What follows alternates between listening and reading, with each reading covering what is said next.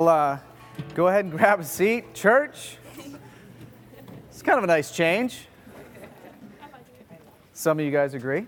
Um, good. Just in case you're wondering, this Captain Obvious in the room saying you got a mic on, but there's no amplification. Why are you wearing a mic? It's just for recording purposes, uh, so that we can still, Lord willing, get uh, the gift of the common grace of technology, uh, get it online, so the people that weren't here uh, to enjoy this can listen uh, and anyone else who tunes in. So, um, if you have a Bible, go to uh, the Gospel according to Luke. Um, if you, I guess it's a great morning if you have your fake Bible, because uh, you guys get to illuminate it on the sides. Uh, but if you have a, a, Bible, go ahead and grab it. Go to Luke chapter 10. I just wanted to um, let us just kind of maybe sit in this just for a minute um, to just consider a few things. Um, the first is um, this is so good for us. Is it not? I mean, the luxuries that we have when we gather week in and week out, we don't have a clue. Uh, what, what we get. Um, and I was thinking this morning, actually, is uh, I got the, the call this morning. We just found out kind of last minute. We showed up and they're like, no power, running on a generator. Uh, the storm last night must have struck something. Um, I was thinking about so many brothers and sisters that gather in unreached parts that have like one copy of a paper Bible of like the New Testament and they gather in and they treasure the word so much that they, they don't care if there's lights on or candles or screens or speakers. They just want to hear the word. Um, and so, praise God that we get to maybe just to a, a 16th of a degree know what that's like, right? Um, I was also thinking about everything that happened in Pakistan last week. Um, the fact that you walked in this morning and didn't die is an act of grace right? I mean, the fact that we're all going to leave this hotel room alive without great threat is a gift of grace. Um, I thought about many brothers and sisters in underground churches where they can't gather in, in freedom, so they, they get in dimly lit rooms and they uh, have little flashlights and get their Bibles open and they read for hours upon hours upon hours. Uh, we don't have a clue uh, how much uh, God has graced us here uh, in the church in America. We don't. So um, I was really thankful for this being a teaching moment for us uh, as a church to um, kind of really examine why we're here. I mean, why, why do we come on Sundays? Um, if you're doing visiting, you're like, wow, this is, this is different. It's not normally what it looks like, but I don't know, maybe we'll just keep it this way. Uh, no. Uh, we thank God for the graces of technology and what He's given us, but, but it is in His goodness, I think this is good for us. So I, I wanted to take a minute just to have a minute of reflection before we just dive in because I do think this is just kind of him uh, to give us a little bit of perspective this morning and uh, remind us of um, so many faithful men and women who we will share eternity with, um, who love God's word, love gathering, do not care what their circumstances are like, are under the shade tree, or in the rainforest, or under torrential downpours with you know, no walls in their church and bamboo top. They don't care. They don't care. We've gotten so accustomed to comforts and luxury that we walk in going, well, where's the screen? You know, that shows me the scripture, that shows me the verses I'm supposed to sing. Right? Where's my hot coffee? We couldn't plug it in this morning, right? We're, we're, we're, feeling those things. We're feeling those things. Don't act all righteous and like, yeah, this is what I wanted. You know, you're, you're lying, right? I mean, this isn't what you wanted when you came in this morning, right? You were grumpy getting out of bed. You showed up here and made you more grumpy. So I, I want us to just take a minute just to, just to sit in this for a second. Um, just to enjoy Jesus, talk to him, thank him that we get to gather week in and week out in this room. Uh, the, the great comfort it is. So let's, let's thank him for it. Let's God, you're a really, really kind God. And, and Father, forgive us for the, the many, many times and many ways that we presume upon your grace, that we presume upon what we have and the way that we live. God, would we treasure your word more so this morning than usual? Would we treasure what you've given us here in your, in your kindness through technology and media and creativity more so, Lord, than usual. God, would we treasure that we have freedoms that we don't understand? Would we treasure that more this morning than usual. God, thank you that all you're after is worship that is from the heart, that is humble, that is honest. God, we don't need fake facades in front of us to produce that. God, I pray that you would convict many, that you would save some this morning, that you would lead those who are yours into greater holiness and love for you. In Jesus' name we pray. Amen. Amen. All right, Luke chapter 10 is uh, where we are this morning. We have been studying the Gospel of Luke. If you guys have been attending with us for a while. It's just a gospel, basically, that this uh, author Luke writes. He's a doctor, physician. He traveled with Paul. He writes the gospel according to Luke, and he writes the book of Acts, the Acts of the Apostles, actually a, a two volume work that he wrote. And he's writing to this uh, Roman official who's named Theophilus, who he is trying to basically uh, help them understand that the life and teachings of Jesus are laid before him, not just so that he'll learn some facts about Jesus and who he was and what he did, but so he'd be totally transformed by this Jesus who lived, who died, who rose, conquered Satan, sin, and death, and does offer eternal life with him, eternal joy with him. And so um, we've been just enjoying walking in this gospel, watching Jesus do his works, do his miracles, teach uh, the very things about himself that he will do. And so, uh, Luke chapter 9, we saw he actually turns his face towards Jerusalem and he is now heading to the cross, right? The whole tone of Jesus' ministry now has changed. And you're going to see it even more so this morning as Jesus is going to talk about hell. Now, I know coming out of Easter, you were so excited to come in this morning, hear a sermon on hell and how hot hell is and the different degrees of hell uh, if you don't trust and receive Jesus. But that's just what Jesus is going to lay before us. So he is basically warning people of impending judgment, warning that if you just choose to refuse what I'm about to do, then there is impending condemnation, right? We, we learned last week about how to evangelize. He sends out the 72, he puts them in twos to validate their witness, and they go from town to town basically telling people the kingdom of God is near right? That means the king is here in his fullness. His name's Jesus. And the only way you can enter that eternal kingdom is through repenting of sins and submitting your life to the eternal king who is Jesus Christ. And at the, the end, we ended two weeks ago before Easter, where Jesus basically shows you got to give the whole truth, though. Like if somebody rejects the message of the good news of Jesus, you got to be willing and loving enough not to you know, beat them over the head or condemn them, but warn them of impending condemnation that rejecting Jesus does result in eternal torment apart from him. Now, we don't like to talk about hell, right? We like Easter Bunny Jesus floating on a cloud, handing out pixie sticks. Like we love nice, cuddly, cozy Jesus. And, and he is warm, and he is loving, and he is merciful, and he is gracious, but he's also executioner. He's also judge. He's not just justifier. So you got you got to get the whole thing. You got to see the whole story. So uh, where we pick up this morning is we're going to pick up in verse 12. I know we, we discussed that two weeks ago, but this really flows with the, the theme of what he's saying. So let's look at uh, starting in verse 12, where the 72 are out doing their evangelization blitz. Um, they're basically headed to Jerusalem, but doing it a meandering journey, stopping at places, stopping at towns.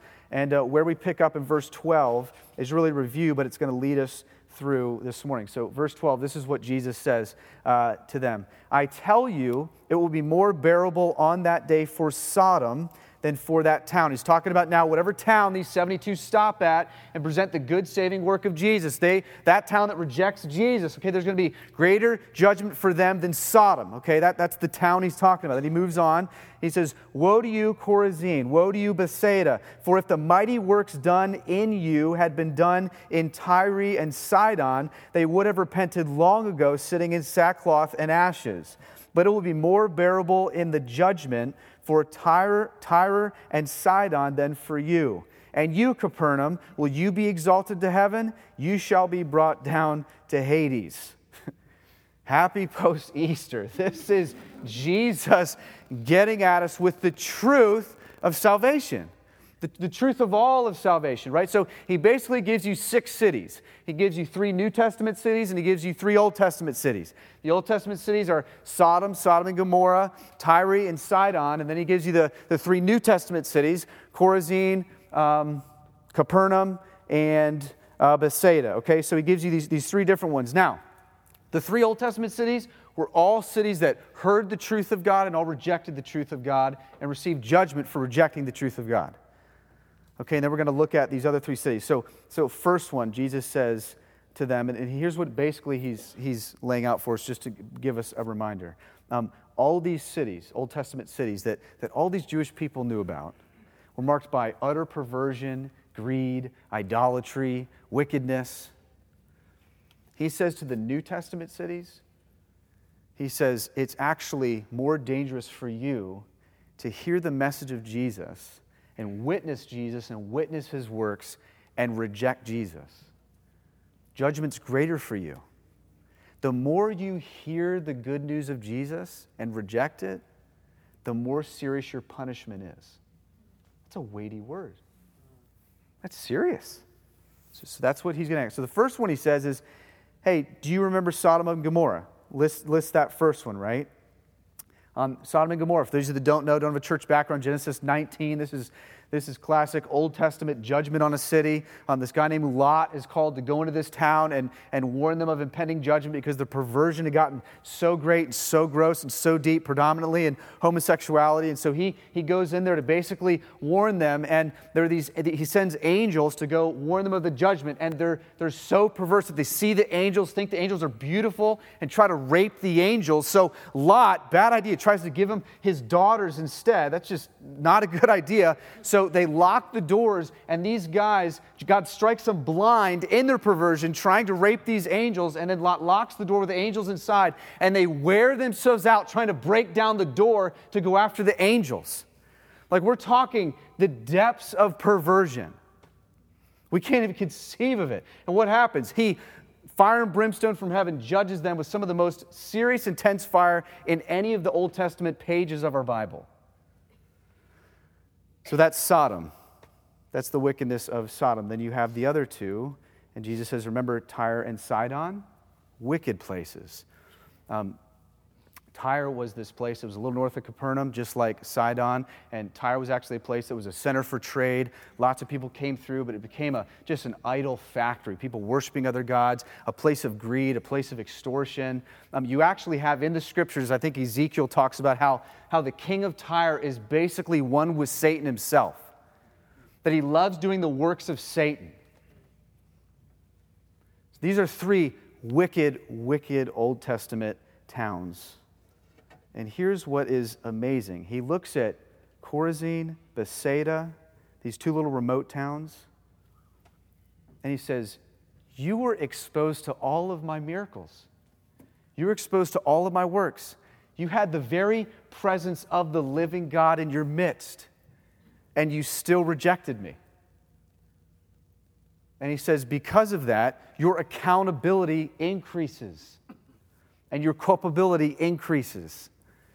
And so, therefore, there's going to be greater judgment on you than those Old Testament towns that you think are so wicked and so perverse. They didn't even have the fullness of revelation that you had right in front of you. Deep. And I love how he, he puts in there if they had all the revelation you had, they would have repented long ago. They didn't even have all the full revelation that, that you have. So, so understand if you're a first century Jew and you basically say to them, hey, can you tell me the three most wicked, vile Old Testament cities? You know what they're going to tell you? Uh, first pick, Sodom, right? I mean, just total perversion. You know, second round draft pick, probably tied for two, Tyre and Sidon. They were like basically one with Satan. And, and then you hear Jesus say to you, yeah, you know your judgment's going to be worse than theirs if you don't turn to me? Wow. I mean, you got to like get in their head. Like the, the people that are receiving this, the weight of what's being laid before them is serious.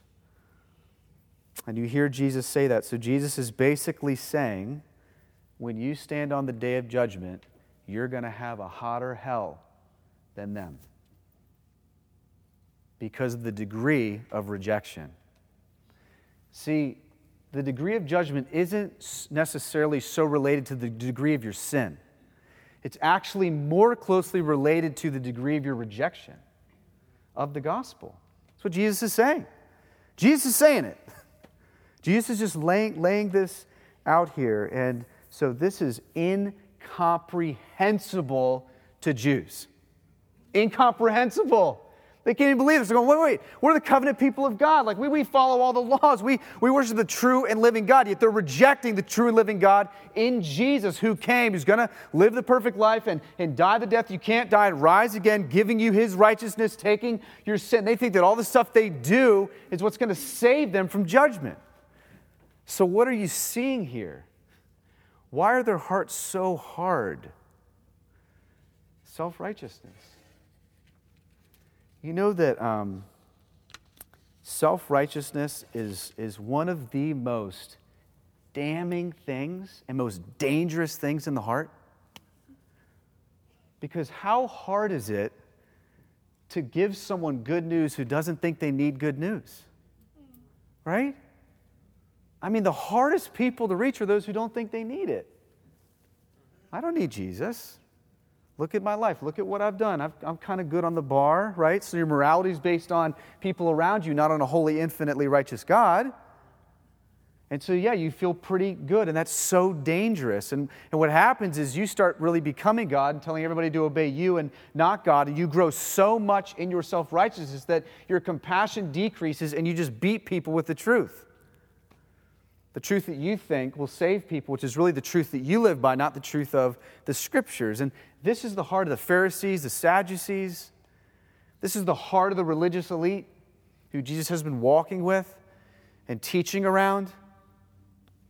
And he's saying these cities are just self righteous. They don't get it. They don't get who Jesus is. And so the people are saying, I'm very obedient, but I'm passionless and heartless.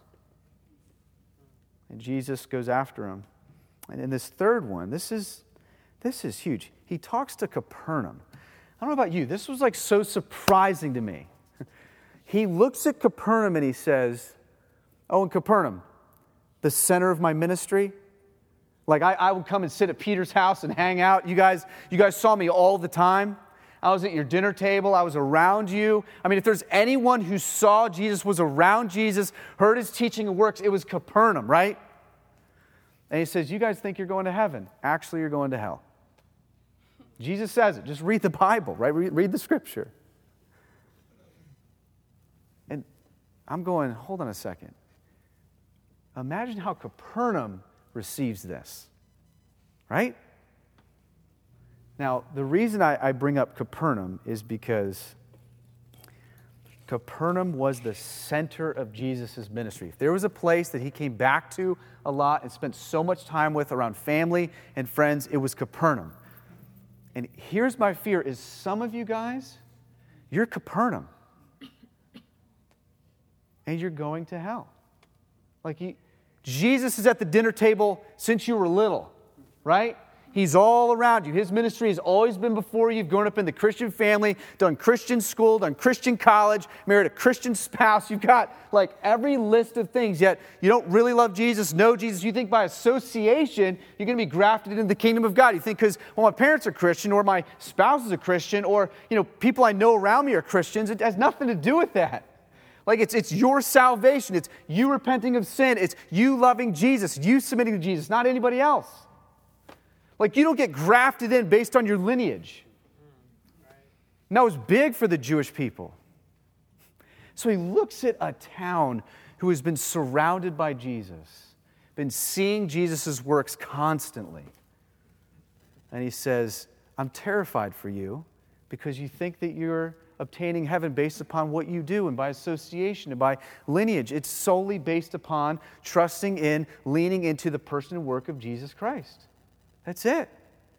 That's the only way you're ransomed from sin, rescued from damnation. And so Jesus gives a hard word to Capernaum. Now, um, because people don't, some of you guys are just stuck on, I just can't believe that, that God would fill and create a place like hell. Like some of you guys, you're not even thinking about destruction or where am I at with Jesus.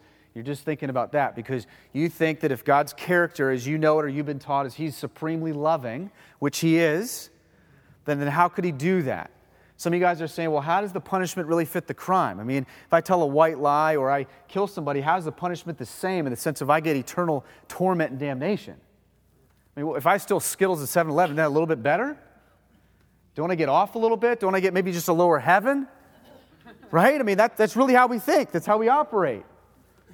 Um, I just want to just talk about one. We actually addressed one of the one two weeks ago, but the other um, popular response to this idea, hell, is, is how can God create and fill a place like hell? It's not fair.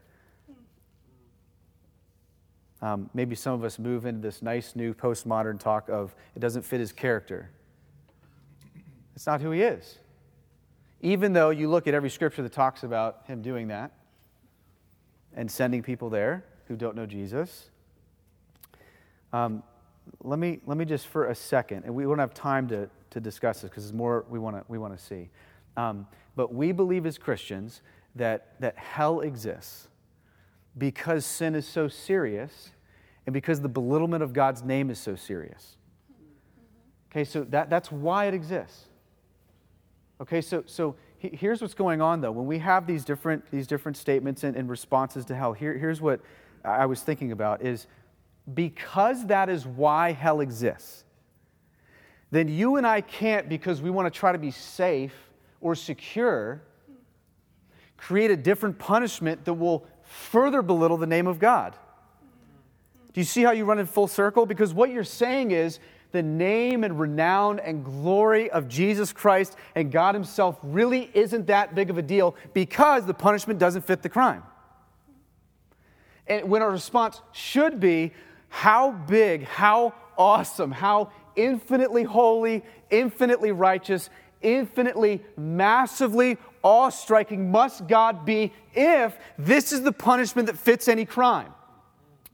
Right? I mean, you have to turn it around. I, I heard a pastor say, I remember who it was. He said basically that the, that the horrors of hell are an echo of the infinite worth of God. Like that's what it's shining off. So you have to start with we don't have an understanding of God. It's not a, it's not a bad understanding of the punishment and the crime.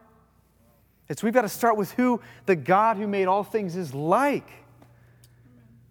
That's where our hearts must start. And so Jesus is, Jesus is rolling that out. You don't understand that I'm a big deal. You don't understand that sin is serious. That sin will kill, that sin will destroy. That I came in grace, I came in mercy to, to rescue you from that and, and rip you away from that enslavement to sin that will only kill, steal, and destroy, that will cause a fog over your eyes, and you'll always buy the lie thinking it gives greater life, and it'll keep giving you greater death until you turn to Jesus and are freed from that and you break out from the enslavement to that sin. And, and here's the other crazy thing even though hell is right and it is just because of who God is and how He operates, you know it's still not fully sufficient? You know it's still not bad enough? You want to know why it's not bad enough? Because what does the scripture say? God made everything for the praise of his name. Everything that he makes is ultimately to give him glory, right? Hell does not produce a worshiper of God. Like, you can watch anybody. Does anybody like justice when they're guilty? No.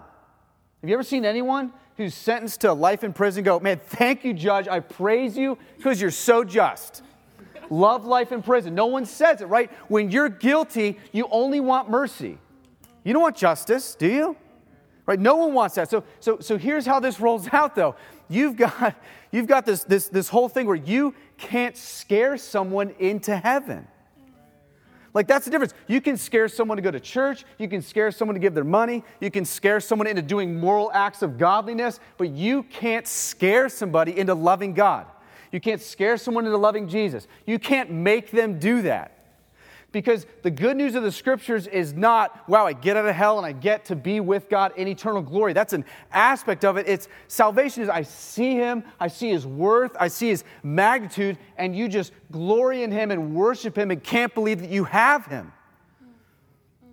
But you can't, you can't, guys, that's where I think the doctrine of hell has been abused. So we just try to scare people into heaven. Let me just tell you how bad hell is. Now, that's, that's a true aspect, no doubt. But no one is in heaven because they're just afraid of hell. Right? right? You're there because you love God. Right. Like you love Jesus. You love his worth. You love what he saved you from.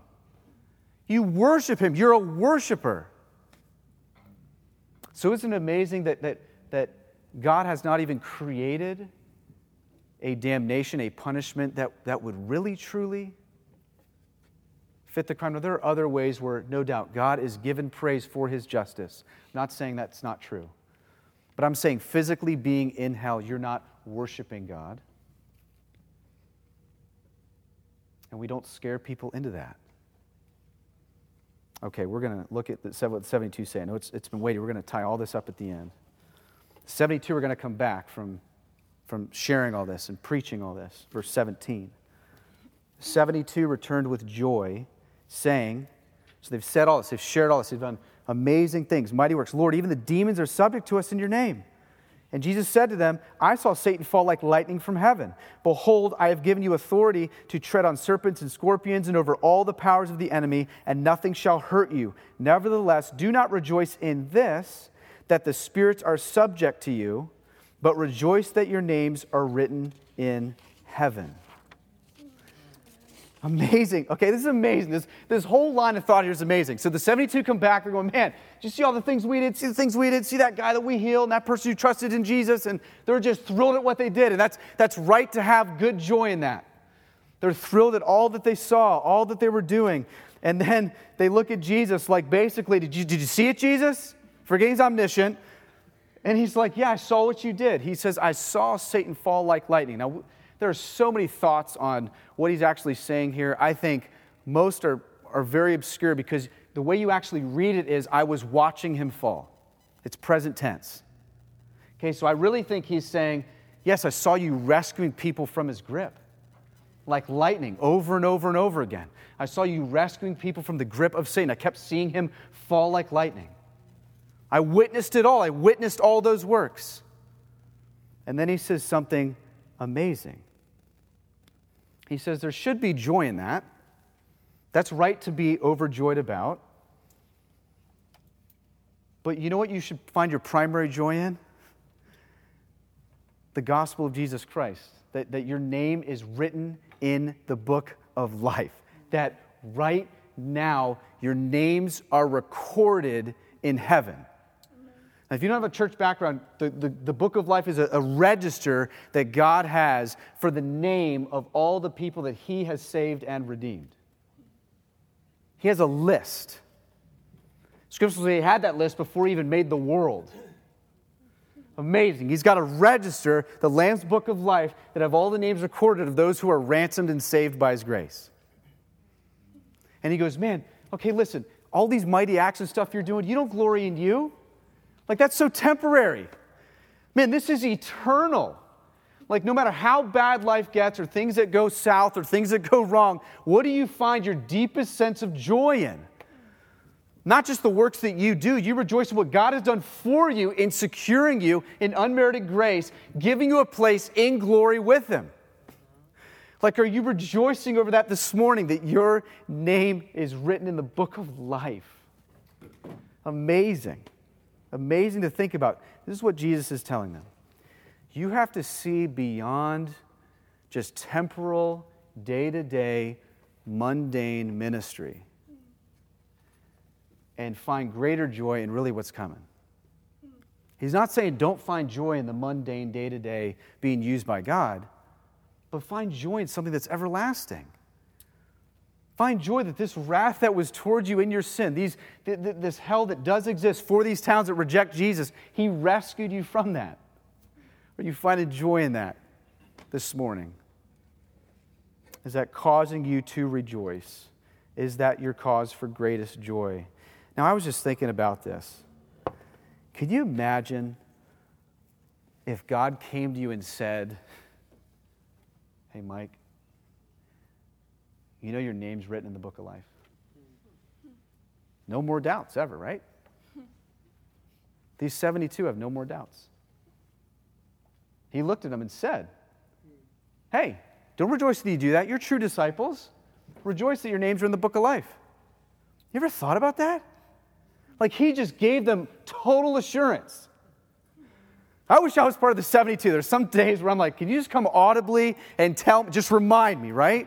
Because we're all, we're all human. There are times we wallow in doubt. We need the assurance of Christ over us. We need to be reminded of the good news of Jesus Christ, that his blood shed and his body broken and beaten for us is what secures us alone, not what we do or don't do, right? We, we need that. He gives total amazing assurance here to these 72. He says, You are dying to yourself, cross bearing true disciples of me. Remember, he already did that in Luke 9. This is the mark of the disciple. Die yourself, pick up your cross, follow me. He's looking at them saying, That's you. Amazing, amazing. And then look at what he says in the same hour. This all fits. In that same hour, verse 21, he just told them what to rejoice in and what not to rejoice in. And now he's going to look, he's going to rejoice. We're going to see what he's rejoicing in. In that same hour, as he had just told them these things, he rejoiced in the Holy Spirit and said, I thank you, Father, Lord of heaven and earth, that you have hidden these things from the wise and understanding and revealed them to little children. Yes, Father, for such was your gracious will. All things have been handed over to me by my Father, and no one knows who the Son is except the Father, or who the Father is except the Son, and anyone to whom the Son chooses to reveal him. You're like, hmm, that's probably a good, hmm. That's depth right there. Jesus' heart is overflowing with joy. Why? Three things that correlate to all that we just saw. One, he's overjoyed watching the sovereign work of God reveal the redemptive work of Jesus not to the elite, not to the high class, not to those with a perfect IQ, but to the lowly, fringe, outcast nobodies. And he's using them in profound ways. These were the fishermen, the janitors, right? The street sweepers. Right? These are the guys in Acts 4. They go, man, these guys are uneducated, ordinary men. How are they, how are they doing things? I mean, Jesus loves seeing God take ordinary Joes and profoundly use them for the kingdom. How encouraging is that? Right? I mean, look, this, this is what's awesome. And he's, he's going to roll into this and show that this is all to display his glory through ordinary people. That it's not about your IQ, it's not about your intellect, it's not about your, your wisdom. Otherwise, if that was the only people that God revealed his infinite work of his son to, then they would get credit, say, Well, I'm already smart anyways said, No, he came to lowly, ordinary people and gave them mysteries that can only be discerned by the sovereign work of God. So people would be blown away at his work, seeing nobodies go out, these 72, and perform amazing, miraculous things so that he gets praise. So you're boasting in the cross and not you. Amazing. And you'll see Jesus do this throughout his ministry. Now, the reason this is also um, very, very, I think, important is because you've got in that culture, even trying to train people up in the religious system to be Sadducees and Pharisees. By the age of six, if you didn't like perform right, you were just sent home to do your father's trade. Just learn that. And Jesus is going, I don't operate that way. I don't just use the sharpest or the most brilliant because your IQ doesn't buy you salvation. Your intellect doesn't help you discern what is spiritual. The scriptures are clear about that, right? Doesn't matter how smart you are. It's God's mercy. It's God's grace. Amazing. Amazing that this gives Jesus joy. Look at the other thing that gives him joy. And this really goes with it. No one has a place in the kingdom unless the Father gives him one. He's rejoicing in the eternal plan of God because it has nothing to do with us. This is why Jesus comes to those who have nothing to boast in and says, Here you go. I'm going to blow your mind with grace so that when you're redeemed and converted, you realize I've got nothing to boast in. Even my confession was granted. Even my willingness to see you and love you and obey you was given to me. So I got nothing to boast in except Jesus who did it, God who did it. This has given him such joy. And that's why he says God has handed over everything to the Son. Amazing. The Father and Son work in perfect harmony. God the Father so trusts his Son, they're so one as God, Son, Holy Spirit, that he hands over the register of the book of life to Jesus. Here's the register, right? He gives him all authority, all ability to reveal the things spiritually discerned. He gives to Jesus. God the Father and the Son work in perfect harmony in pulling and fulfilling all of redemptive history.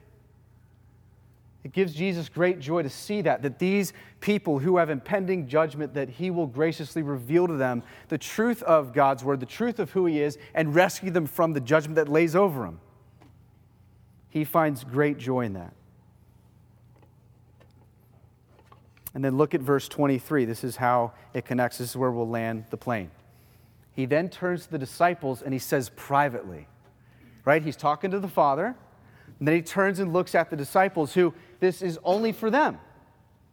He's talking to them. He goes, Hey, okay, this only, this only attributes to you guys. Let me say this privately. Looks at the disciples and says, The 72, Blessed are the eyes that see what you see. For I tell you that many prophets and kings desire to see what you see and did not see it, and to hear what you hear and did not hear it. I love this. After Jesus is talking to the Father, he turns and looks at his disciples and says something. He says, Do you know that everything you understand about me, that all the amazing, saving, wrath absorbing work of me, of what I will do, did you know that prophets would kill to know the full revelation that you have? Did you, did you, know that, that kings of old in ancient Israel, with all their power, all their authority, everything they had, do you know they, they would have died to see the things you're seeing? To see the glory revealed in Jesus. Remember, the prophets only had part of it, right? I mean, they, they knew there was a Messiah, they knew he was supposed to come and ransom people from their, their sin, but they couldn't really see the whole story. They only knew what the God was speaking to. They hadn't seen Jesus in the sense of walking in the incarnation. They hadn't witnessed his glory in that way, witnessed his works, witnessed the very essence, character, nature of God in the person of his son walking on the earth. They hadn't seen any of that. And he's saying, man, prophets never even got to see what you're seeing and got to know what you know and got to be revealed to them what is revealed to you. How privileged are you from Moses to Malachi?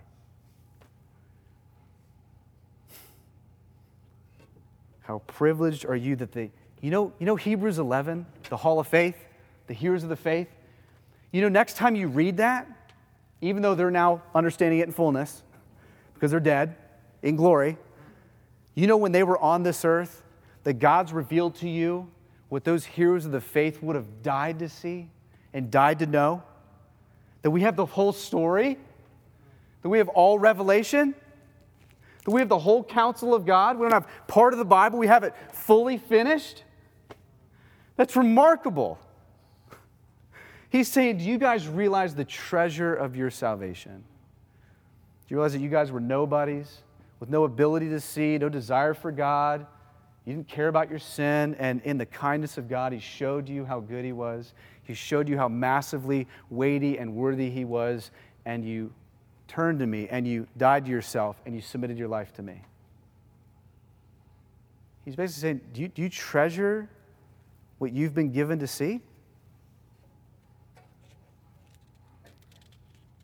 And he gave it to ordinary men. Can, can I just lay something before you? If you're in this room and you understand, and I mean in the, the deepest, most saving, profound sense, you understand the goodness of Jesus Christ towards you in his cross, in his death, in his resurrection. If you understand that, if you understand the depth of your sin, the weight of the belittlement of his name that you've committed towards God, the treason that you've committed in the universe against a, a, God that demands worship, that the weight of you understanding that you were trying to be your own God, you were trying to worship yourself, you're trying to operate and run things the way they should be run. You did not want to bend your knee, you did not want to see him as good. You were rebelling and running, and he chased you down and grabbed you by the, the coat collar and ripped you back and placed you in a new family, adopted you at his own, gifted you his righteousness, took all of your sin, absorbed the full weight and wrath of God. If you understand that, it's been granted to you. You didn't earn it. It's been granted to you. That you understand that. That you can sit and even want Him. Do you treasure that? That you're even here and you want Him? That you're even here and you're desiring to hear the things of God, that you, you want to hear what God's word has to say, that you want to not walk in sin, that you want to walk in newness of life, you realize that God's after your joy. He's not a joy killer trying to steal joy. He's after actually greater life and walking in fullness of life. If you understand that, it's been granted to you. The Son chose to reveal it to you, he says. Does that give you joy? Do you treasure that? That's what gives Jesus. That's, what, that's what's amazing. Jesus is finding joy in your knowing. It gives him great joy that you can see him for all that he is. It actually causes him great joy. And I love it. Jesus doesn't function like ancient pagan religions. You got the Babylonians. You know, most ancient pagan religions, they would just basically only give you the secrets, the, the mysteries of, of what was known in their belief systems only to the elite. You know, we have the fullest mystery of all that God's wanted to say in divine revelation right here. You have the whole story. You have something in your hands the prophets would have died to have. Jeremiah himself, if he could have laid his hands on the whole quarter of time. And we have it that God in His grace birthed you just in this place and time to have the fullness of revelation, the full counsel of God, that you know the mysteries of the universe right here. That's incredible. Jesus is, it's giving Jesus great joy, and He wants us to rejoice in that. That we're living above the mundane and we're swimming in waters that are so deep and so profound that they're endless. So your life is no longer just nine to five.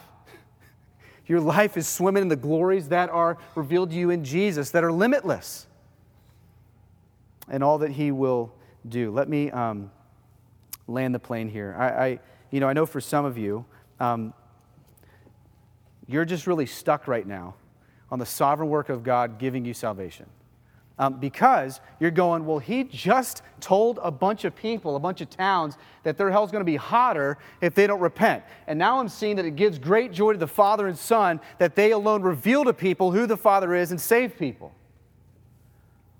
So, how does that work? You know what's beautiful about the Scriptures? They harmonize beautifully in the Scriptures. They always do. If you read this exact same account in Matthew, Jesus says almost verbatim what he just said. And then you know what he says right after it? Hey, everybody who's heavy laden, everyone who understands that they can't merit and earn salvation, who is burdened by the law, and realizes that there's nothing they can do to become more righteous, hey, come to me. Come to me. Everybody, everybody who hears this. And I'll give you rest. My yoke is easy, my burden is light. You want to know why he can say that? Why we can go to the ends of the earth and call all people and all nations to come to Jesus? That, that this morning, anybody who's here, that, that we plead and pray that you would come and see Jesus is good and see Jesus is kind, that God would show you his kindness and show you his mercy? We, we do that because this decree is hidden before faith. It's only known after faith. It's not something for us to know. That's not our job. Job to go, send, and tell. And we see this hidden decree post faith as people trust in Jesus and love Jesus and, and embrace Him as Lord, embrace Him as Savior, embrace Him as King. This gives Jesus great joy.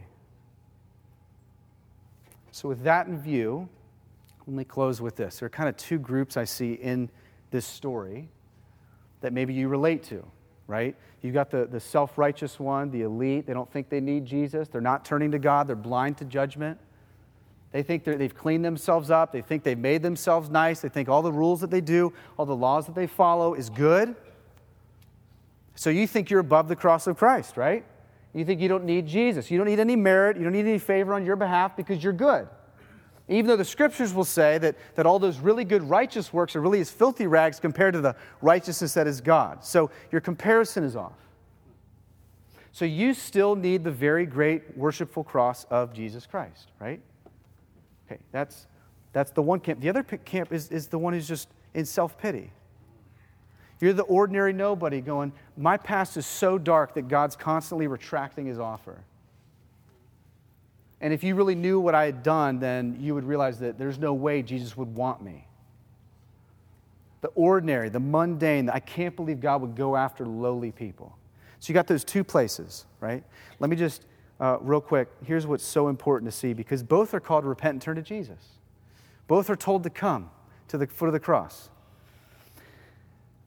Here's why it's so important to see that both totally misunderstand the gospel. You got the self righteous that earns, that merits, that tries to make his way.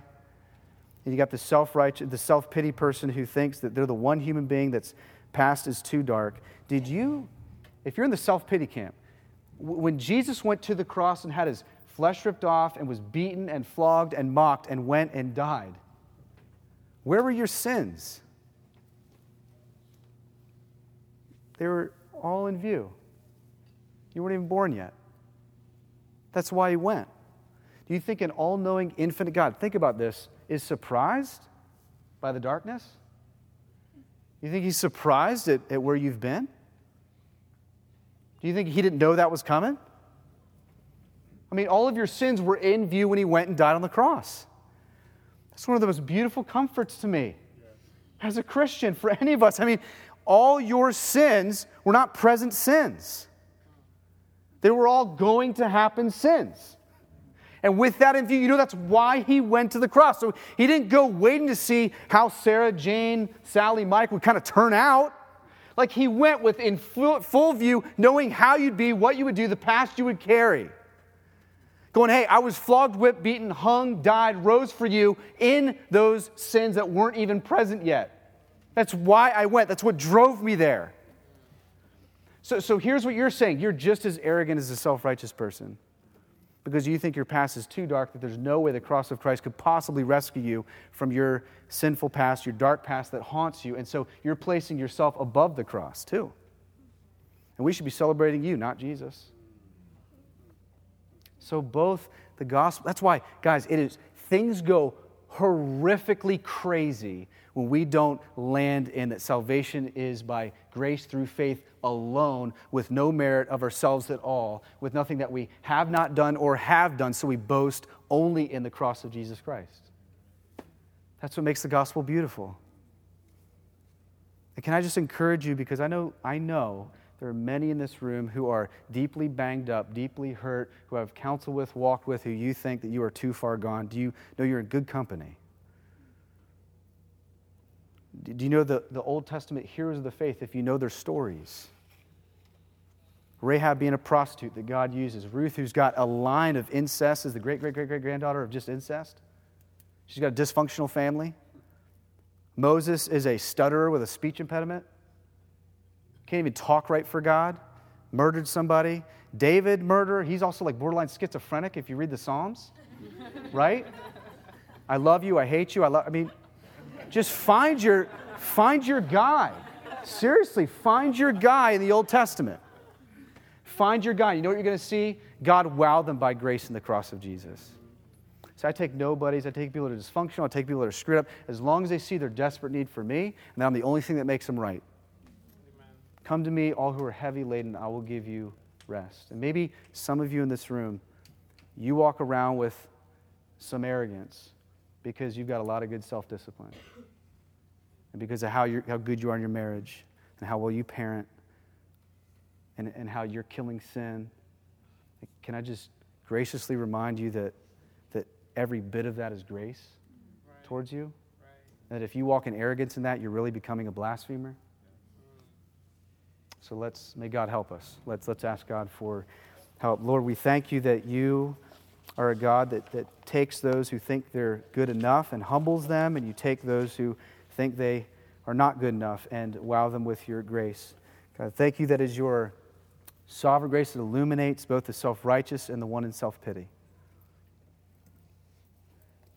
God, would you give us joy in that we are yours in Christ? There might be some this morning that just need to be reminded that they are secure, that they have been found, that they have been bought by Jesus. There may be others that need to be lovingly warned that there is nothing in them that can accomplish redemption. There's nothing in them that can give them a place in heaven. It is by the work of Jesus Christ on the cross, crucified, taking sin, gifting righteousness, defeating Satan, sin, and death, rising, stamping that he's victorious over it. God, would you reveal yourself this morning? God, would you save some this morning?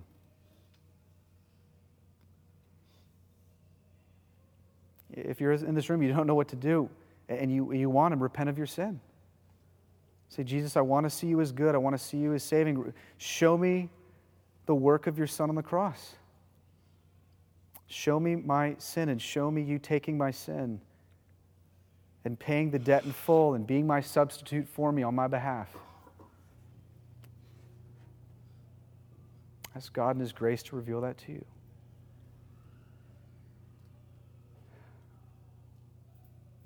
Father, help us to take seriously our sin because we love you, not because we're trying to achieve or merit or earn. Father, be with those in this room who have nagging past, dark things that haunt them.